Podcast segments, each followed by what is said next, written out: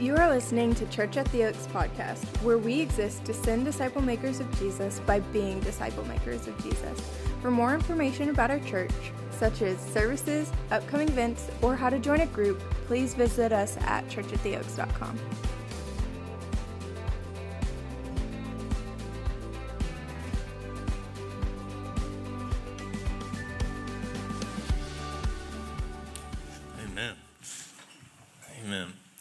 the beginning of the year, um, which means we're all supposed to have a bunch of resolutions and things. Um, I'm pretty sure that's what it means, right? That how many of you have already been like you've, you've got some you've done some work like you've done some reflections you've done something at least working towards some resolutions? Like just you want to be honest about that? I'm not going to make fun of you i promise. Like yeah it's like okay. Yeah i mean I, have. I spent some time yesterday and i spent about an hour like reflecting on the year and thinking it through and what i wanted to see growth in if i want to see some changes some areas and trying to kind of identify what that stuff is. And if you haven't done that i'm sure maybe you're going to at least intend to and maybe you make a resolution to do that and then never actually get around to it because that's what we do with resolutions, right? And so I, I, think for me, when I was thinking about it, I was like, all right, there's a few things that I, I might want to do differently than I planned to do this past year. But largely, I think, I don't know, I'm just being honest with you here, a lot, a lot of what I came up with, I could have just copy and pasted from last year, right? Uh, it's just the same thing. I just, I want to get up earlier. I want to spend more time with the Lord in the morning. I want to work out consistently and I want to hang out with my wife and my kids more, but somehow get more done at work. I'm not really sure how that's going to work. And this is like, just more. I just want to be better at everything, right? That's how a lot of my resolutions end up going. So I have to pare back and think it through and really come back to, you know, what is the Lord calling me into? What is the Lord calling me out of? And maybe kind of give Him some of my plans instead of just make my own, because on my own, I'll just run myself ragged. So I don't know how your stuff has been going, but I stopped this, like this, this week. I was working this through and I stopped and I thought, all right, what is it that I need to hear heading into a new year? And with like all the resolution stuff and all the plans that we intend to make and the whole fresh start stuff and we're going to be better we're going to do more we're going to be different we're going to lose 700 pounds like whatever like the, all the things that we intend to do what do i need to hear? Walking into that to, to be where the lord's calling me to be not where i'm calling me to be so if you're if you're a believer in the room, uh, probably if you were to sit down and make some plans and make some goals, some of those things would a lot of those things would probably be attached to your walk with Christ. If you're a Christian and that's your core identity, that's who you are, then a lot of your plans are going to kind of center around the person of Jesus. And so maybe there's some things in there that you just want to know him better, just like walk with him in a more close and abiding relationship, right? Maybe that's part of that. Maybe there's some sin issues and some things that you're wanting to step out of and kind of leave behind and the Lord deliver you out of. And I think that's an incredible thing. Maybe there's some, some ways that you're trying to move into this life that you, when you, we talk about Scripture, we read Scripture, we see this life that He's inviting us into, this life of abundance. I want to step into that, maybe move in towards this life that He created for me instead of a life I had for myself. Maybe there's struggle or turmoil or things that you're wanting the Lord to be able to speak peace into and walk in this, this more sustainable way without the anxiousness and without some of the frustration, right? I think that's probably a lot of us. So as we head towards those things, we're thinking through those things, wanting to see change in our lives. Where do we start? What do we need to hear? I don't think I need another six step plan or 14 step process or something. I've gotten so many emails this past week from like every leadership guru on the planet. It's like, hey, if you do these 37 things well, your life will be better this next year. Like, if I do those 37 things, I need to quit my job and like not have kids anymore to do any of them. That's not, it's not sustainable. It's not possible. I need something simple. I don't want 17 steps. I don't even want three steps. I just want uh, some simplicity from the Word of God to guide me into a new year.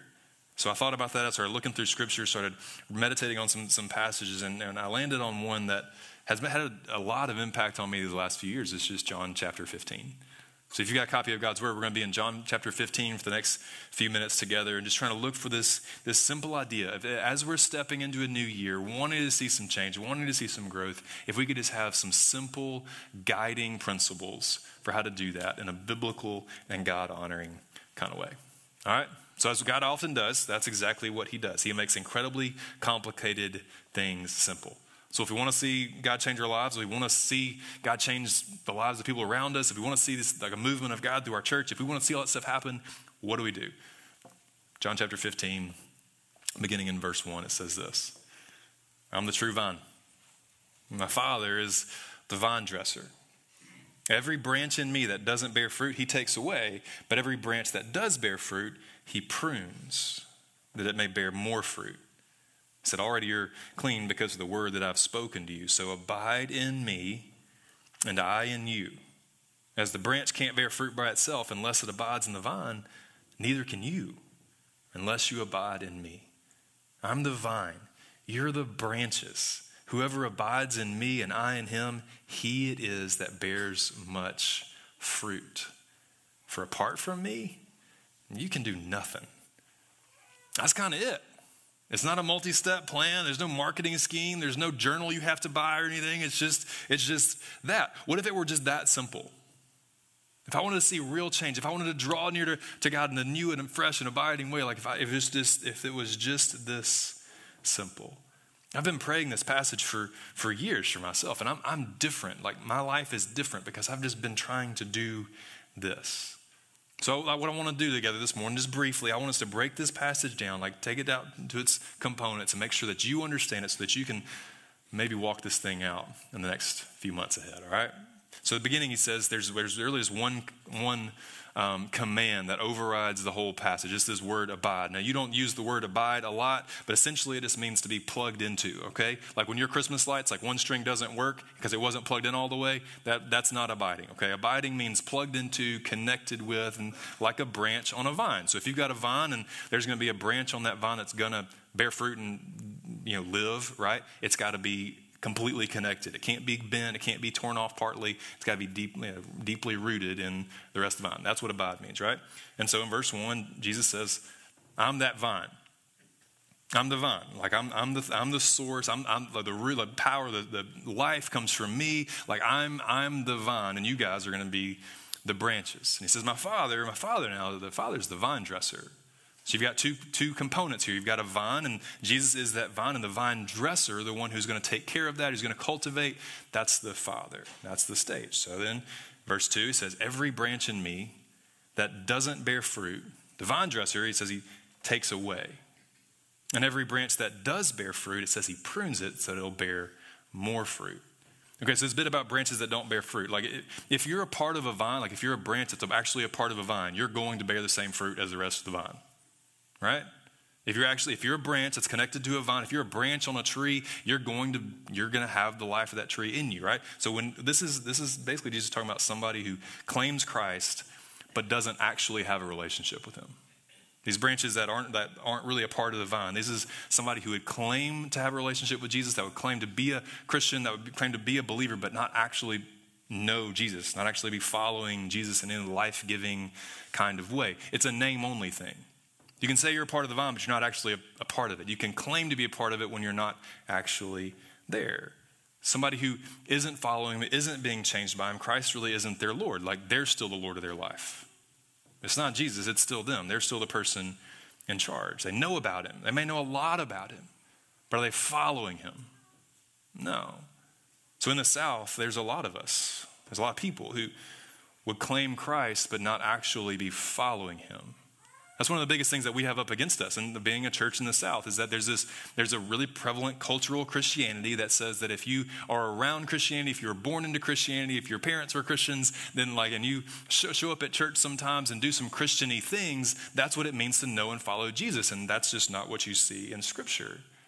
That's one of the biggest things that we're up against is, is, trying to communicate that faith is what saves you. Trusting Christ as your Lord and Savior is what saves you. Walking with Him, being changed by Him, allowing Him to lead and guide your life, not you. That's a faith that's saving. A faith that says, I'm, I'm, a, I, I, I'm, I'm with them. Like I, I've, I, I've, knowing Jesus in name only, like claiming Him but not actually following. That's not a faith that saves. So that's if that's you, my, my, my prayer for you first, before we go any further in this passage, my prayer for you is that you would come to know and follow Jesus, not just know and name him, right? So the one thing at all, like say, like I, I mean, that I, I, I, I have familiarity, familiarity, is that how you say that word? I think that's right. With, with, a, with a person, it's a different thing to know him deeply. And so if, if there's a, something in you that says, like, listen, I know, I've known a lot about Christ my whole life. I've, I've, I've got the story. I understand how all this, this transpired, but it's, he's not the Lord of your life. You haven't tried, like, you're not following him. You're still following yourself. Then that's a very legitimate question that we got to ask ourselves. Am I actually a Christian or do I just claim to be? All right? So first he says that every branch that doesn't bear, bear fruit is going to be removed, but the branches that do bear fruit. what What's he say about those? It says that the Father prunes them so that they'll bear even more fruit. Now, okay, I'm no gardener. We have a garden in our backyard. Uh, I think maybe calling it a garden is an overstatement. Like it's it's some boards that are in a rectangle, and then we just dump some stuff in there, and then some things grow sometimes. They never produce anything that's worth eating. All right, we grew some little like uh, those little sweet peppers. They weren't sweet. They tasted like grass. They were terrible. All right, and so like we never we don't eat anything out of our garden, but our kids like to play in it and stuff. And so like we're like I don't know, man, throw some bird seed in there and see what happens. And you get weird flowers mixed in there with the cucumbers, and it's it's just a mess. But it's fun. All right, and so I'm not a gardener, but I do know like this whole concept of pruning, like that's a real and essential practice. So, all right, so if, you if you have to prune something, really when pruning is needed is when things get overcrowded. When there's too much going on in that little rectangle garden of mine, you have to prune some stuff, take some things out, you shorten some stuff up that's going wild to, to make space for what you're actually trying to get accomplished. Like my family has uh, some land out near Gordo. If you don't know where Gordo is, it's the definition of the middle of nowhere. And it's, uh, weird, the land's not even like in Gordo, it's like near it. So it's like a suburb of nowhere that's where this land is. And so my great grandparents, like that was their land. That's where my granddaddy grew up. And so my parents own it now. And it's this big chunk of land out there that, you know, it's just flat and there's just nothing. We don't even, I mean, nobody's out there. It's just, it's just for fun, right? And so um, about 25 years ago, they, my, my grandparents, they had it cut for timber. And so they cut all the trees down on it and they did, you know, timber stuff and they drug all the, the, the logs away and it was just cut bare. And so the, the, the, people that cut it, they came back and they planted pines on it. And so they planted a bunch of pine trees. There was no like pattern or anything to this. It was just let's plant as many pine trees on this land as we possibly can and just we're out. And that's what they did. So they planted just tons and tons of little pine trees. They're everywhere. Just all these little pine trees packed in there real tight together. And the, the idea was that the, the strong would survive, I guess, or something. But in, in what actually happened was they all survived. So there's just like tons and tons of little trees. Like you can't walk through it. It's just all these little spindly little pine trees that are 25 years old, but they look like they're five years old. All of them are like 15 feet tall. The little baby pine trees. These things are 25. I don't know what the rings. In, I need to cut one down. Like the rings in there got to be tiny because like it, they can't grow. There's no space. And so my dad, you know, he's you know he's thinking we need we need to do something with this land we've got. We need to figure out what to do. So he he called up a forestry guy he says, Hey, man, go, go walk this thing and then tell me what you think we need to do. And the guy calls back and he's like, Well, you got a bunch of 25 year old trees that look like they're five years old, and that's not worth anything. And so, if you want them to grow and mature, if you want any of it to have any maturity to it, what you're going to have to do is go through and cut down most of it, clear most of it out, drag that out of there so that the ones that you want to keep, that you want to actually grow to maturity, can have the space and the, the light and the, the soil to actually make something happen. And if you don't do that, if you don't, if you don't clear it out, then it's just never going to do anything. It's just going to be this big nasty bramble out in the middle of nowhere. And so that's what we did. We went the bramble route, and so it's completely unusable. Like we, nobody can do anything with it. It's just useless land with a bunch of weird, like undersized trees everywhere out there on it. Okay, I'm not. We're not going to go out there and hang out and have a good time because you literally can't walk through it. So what we need to do is to go out I, I, every year. Uh, I talk to Doug about it every year. I, I go look up how much it costs to rent a bush hog because I have this like mental aspiration of just doing like this manly like weekend, you know, why just rent a bush hog and I just run that thing through there and I just clear all this junk out and it's going to be awesome and beautiful out there. And every year for 10 years I've said I'm going to do it and I still haven't done it yet. That's, that's what would have to happen though, right? And because everything is so tight in there together, it's so overcrowded, nothing can really grow, nothing can really thrive. And so Jesus comes to this and he says, if you're going to abide in me, if you're going to, if you're going to be a branch that bears much fruit, there's a, if you're attached to me, the, the vine dresser's got to come and he's got to do some, some pruning to make sure that we're bearing the kind of fruit that we actually could. Pruning is needed when things are overcrowded. And so, if you're a believer at the beginning of a new year, I think for me and maybe for a lot of us, there's this aspiration that our lives would be meaningful, our lives would be fruitful for the kingdom. Like our, our there we, we would see fruit in our kids' lives. We would see fruit in our marriages. We'd see fruit in our friendship and in our church and in our community, in our city, in the nation, in the world. Like we want to see thousands of people come to know and trust Jesus. We, we read the Great Commission every week together because we actually want to see disciple makers raised up out of us to make more disciple makers. This continual flow of people being reached for the gospel and sent out to be kingdom changers all over the world. Like that's what we want to see happen. If we want to see that kind of fruit, there's going to probably have to be at least some pruning in all of our lives this year. I know for me, there's, there's some areas of overcrowding. There's some tightness in my life where like there's just not enough space to do the things that actually matter, the things that I want to see grow to maturity in my life, the things that I want to see develop, the, the relationships that I want to see grow. I don't have time sometimes. There's some overcrowding issues, and I need the Lord to do some pruning in my life. I need to have the, the, the faith to trust Him to remove some things that are crowding out the things that matter most in my life. And I know you do too. So, coming into the new year, we come to John 15. The first thing that, that's going to challenge most of us is what are the things that the Lord would prune out of your life to make space for the things that matter most? Are there some overcrowding issues? Are there some things, even some good things, that need to be removed to make, make room for the things He's calling you into? The best things. And I can't tell you what those things are. I don't know your life and you don't know mine, but I'm confident there's some things. So maybe even right there as you sit, you want to jot a couple of things down. Like what is the Lord, what is the Lord going to prune out of my life right now? Even if it's a good thing, to make room for the best things. Verse 3, Jesus continues, says, Already you're clean because of the word that I've spoken to you. He's looking at his followers. This is the part of the, the, the, book of John, it's called the farewell discourse. Jesus is saying his goodbyes to his followers. And he's saying, Listen, like your salvation is secure, but there's growth that's yet to come. And he's trying to explain to his followers how this is going to happen to them. And they're not done yet. So he gets to verse 4 and he says, So this is what you need to do just abide in me, and I in you. As the branch can't bear fruit by itself unless it abides in the vine, neither can you unless you abide in me. Abiding is about connection. It's, a, it's about a shoot clinging to the vine where it gets its life, where it gets everything that it needs. It's about that shoot, just trusting in that, that core vine to, to give it everything that it needs, a clinging to, like white knuckle grip kind of cling. I remember being at the beach um, with Jessica's family back in high school. It was a long time ago. And so I went to the beach. I was the boyfriend that got brought along on the beach trip. You know how that goes? It's a little weird. And uh, so I was there with Jessica and her mom and dad. Doug and Gwen are there, and like her brother and her sister, and they're younger than her. And we're all there. And, and Doug has this little fishing boat.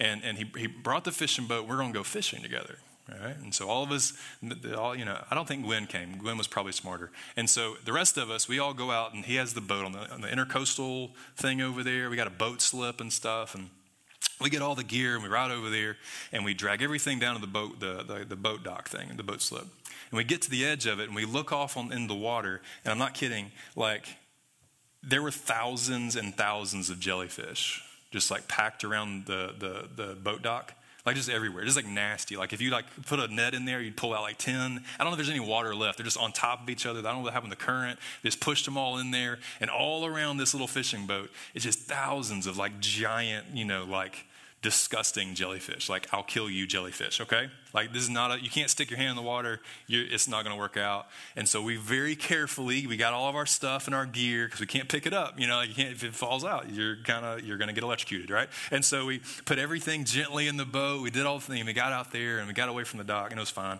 And then jellyfish were gone. We went fishing um, and just, you know, do what you do.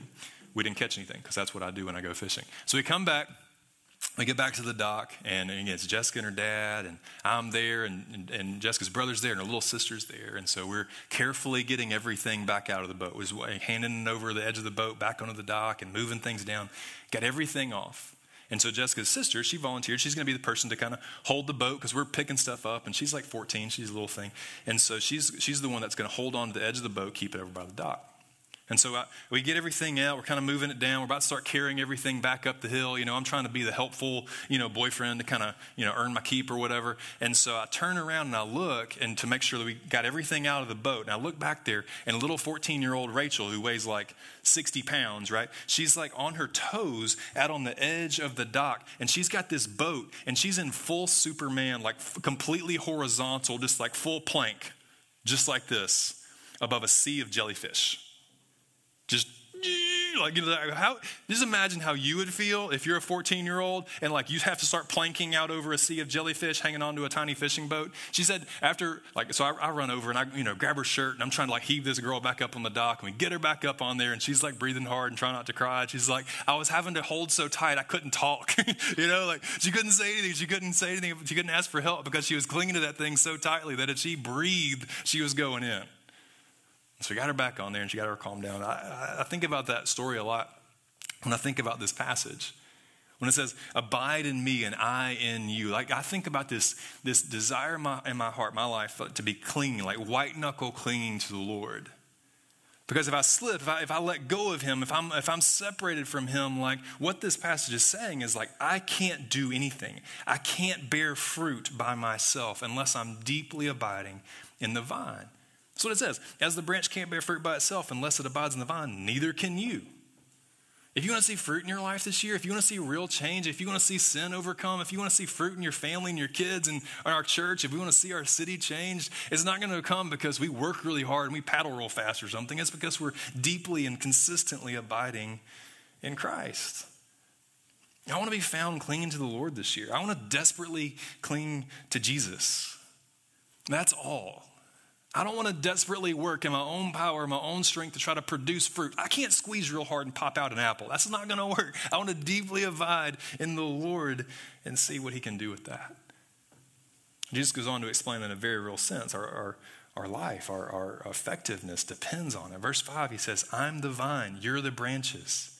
Whoever abides in me and I in him, he it is that bears much fruit. For apart from me, you can do nothing. Listen, it's simple. If you abide, you're going to bear much fruit.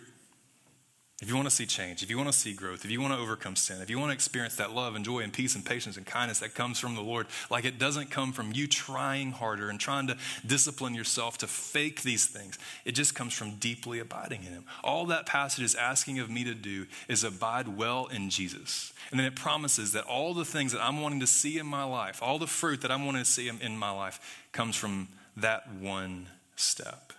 How is fruit produced?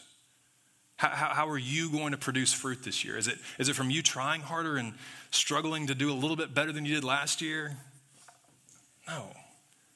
It's just abiding, clinging to Christ, and letting the rest take care of itself. Jesus ends the, the passage, this part of the passage, with a promise of what will happen if we fail to abide. He says, If apart from me, you can do nothing. What's a branch do if it's cut off from the vine? What's a branch do if it, if it stops consistently abiding in that, that vine? That branch withers and dies, doesn't produce anything. I know there's been seasons of my life when I when I my, I, I haven't been clinging to Christ in the same way, when I haven't been abiding well in Jesus, and I felt my soul like with like drying up. If you gone through a, spirit, a spiritually dry season? These last few months for me have been like a challenge for me to like consistently having to push harder to abide well in Christ because I've been walking through a season of some spiritual dryness because there's a lot of overcrowding and there's a lot of stuff going on and I'm wrestling with that too. If I want to see if I want to see life, if I want to if I want to produce fruit, then it just comes from simply abiding well with Jesus. I hope that you know some of the practical ways that you can do that. I'm not going to walk through all of those with you this morning. I, am confident that you know some of the things, but it principally and like primarily comes from abiding in the Word. Like consistently having a plan to spend time with the Lord, to know the Word of God deeply, and to communicate back with the Lord in prayer. We got to have those in place. There's a lot of other things that we need to be doing and can be doing, and I hope you're praying through how to do those things. But like I've, I've got to know how my time in the Word and prayer is going to happen. So I, I picked a new Bible reading plan yesterday. So my huddle's doing something, and I'm doing some other stuff on top of that. And so I'm doing the chronological reading plan from Crossway. If you want to Google it, you can read the Bible through with me this year chronologically. But do you have a plan to spend time with the Lord, to abide well in Christ, to know what He's called you to do, who He said that is? Because apart from the word and apart from prayer, like it's, it's just, it's not, it's not possible. So this year coming in, I, I, was thinking about this. Like, all right, so what do we, what do I need? I don't need a 12-step process. I don't need all these, these things. I, I just need a simple word from the Lord about it to order my thoughts, to order my, my life as I step into this new year, to order our, our church, like our community, of how we're going to try to do this together in this next year ahead. And this is the passage that I think most clearly does that for me. So I'll ask you, like, are, are there some things that you think the Lord probably needs to prune out of your life? Some things that maybe even good things to make space for the best things, the things that actually matter for eternity. Would you be so bold as like just pray that right there under your breath, like, Lord, I'm willing to let you prune me. I'm willing to let you take some, some, some things away so that the best things, the most important things, can flourish. Would you pray that right there where you are? And secondly, if like this, this concept, this, this promise of of producing fruit. Like if, if I want to produce fruit in my life, in my family, in my church, in my community, in my world, then it doesn't come from my effort. It just comes from abiding well in Jesus. So would you pray that? Like if you're a Christian in the room, say, Lord, help me to abide well. These next 12 months, Lord, just help me, like teach me how to, how to abide well, how to cling to you. White knuckle grip, cling to you. And I'll trust you with all the fruit. And last, if you're not a Christian, or, or Austin and Emily are going to come least time response, but like if you're not a Christian, if you're one of these, like one of us, I think a lot of us were probably there at one point or another where we, were, we knew the name of Jesus, we even maybe claimed Jesus, but we weren't following him. We weren't abiding in him. We weren't, he wasn't our Lord, we were still our Lord. If that's you, my prayer for you is that you would have a conversation with somebody about that. And I know it's a terrifying thing to ask somebody about. Is like, hey, I've, I've been around church my whole life, been in Christianity my whole life. I'm not sure I've actually trusted Jesus to be my Savior. Would you be so bold as just pray that prayer right now and say, Lord, would you give me the boldness to talk to somebody about the questions on my heart, even before I leave today? I'm, I'm praying for myself. I'm praying for myself that I would allow the Lord to do that work of pruning. Um, I would allow the Lord to take some things out of my schedule, out of my out of my day, so that I can let some stuff flourish. And I'm praying that I'm going to abide well, and I'm praying that same thing for you. So let me pray for you, and then I also them they're going to leave. So, Lord, um, I, I am I am really excited about this this year to come, Lord. I, I am, and I'm, I'm, I'm trusting that you're going to continue to do what do what you do because you've promised that your steadfast love and faithfulness is never going to fail. And so, Lord, I, I, need, and I think all of us need, we need you to do this work in us of pruning, of convicting us of some areas and some things that are, that are robbing us of our time, robbing us of our energy, robbing us of our resources. They may be good things, but they're not, they're not the things that you're calling us into. And Lord, I pray that you'd help us to set those things aside.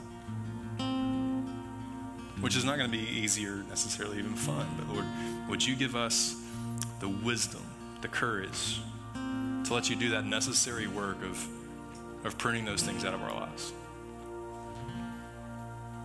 And God, secondly, I, I, pray that rather than trusting in my own discipline and my own strength, my own plans, instead of getting to set my own goals and my own you know, aspirations, Lord, I pray instead of all that, that you would help me just to, to focus on abiding well that you would help each one of us in this room to fixate on this idea of clinging to you and trusting that you're going to produce fruit in through us if we'll be faithful to do that. Lord, we want to see our lives used to, to draw people to the kingdom. We want to see people trust you as Savior. We want to see disciple makers raised up. We want to see our church grow and flourish and have impact across our city and the world. Yeah, we're trusting that the way that that's going to happen the way that's going to transpire is not through our, our wisdom and our grit, but through abiding in you really well and trusting that you're going to produce that fruit. That's hard for us, Lord, but help us to trust you at that. I got to pray for every one of my friends in the room who's not a believer yet. Even if they've maybe uh, been around church their whole life, they've never trusted you as their Lord. They're not following you, they're still following them. God, I pray that you would, by your Spirit, that you would draw them to yourself. I trust you as their Savior. That you take away that burden of their effort, that you take away that burden of them trying to prove their own identity, their own worth, and that you'd just replace that with your goodness and your mercy and your love for them. And all these things we trust you. That's your son's name, pray. Amen. Amen. Why don't you stand with us?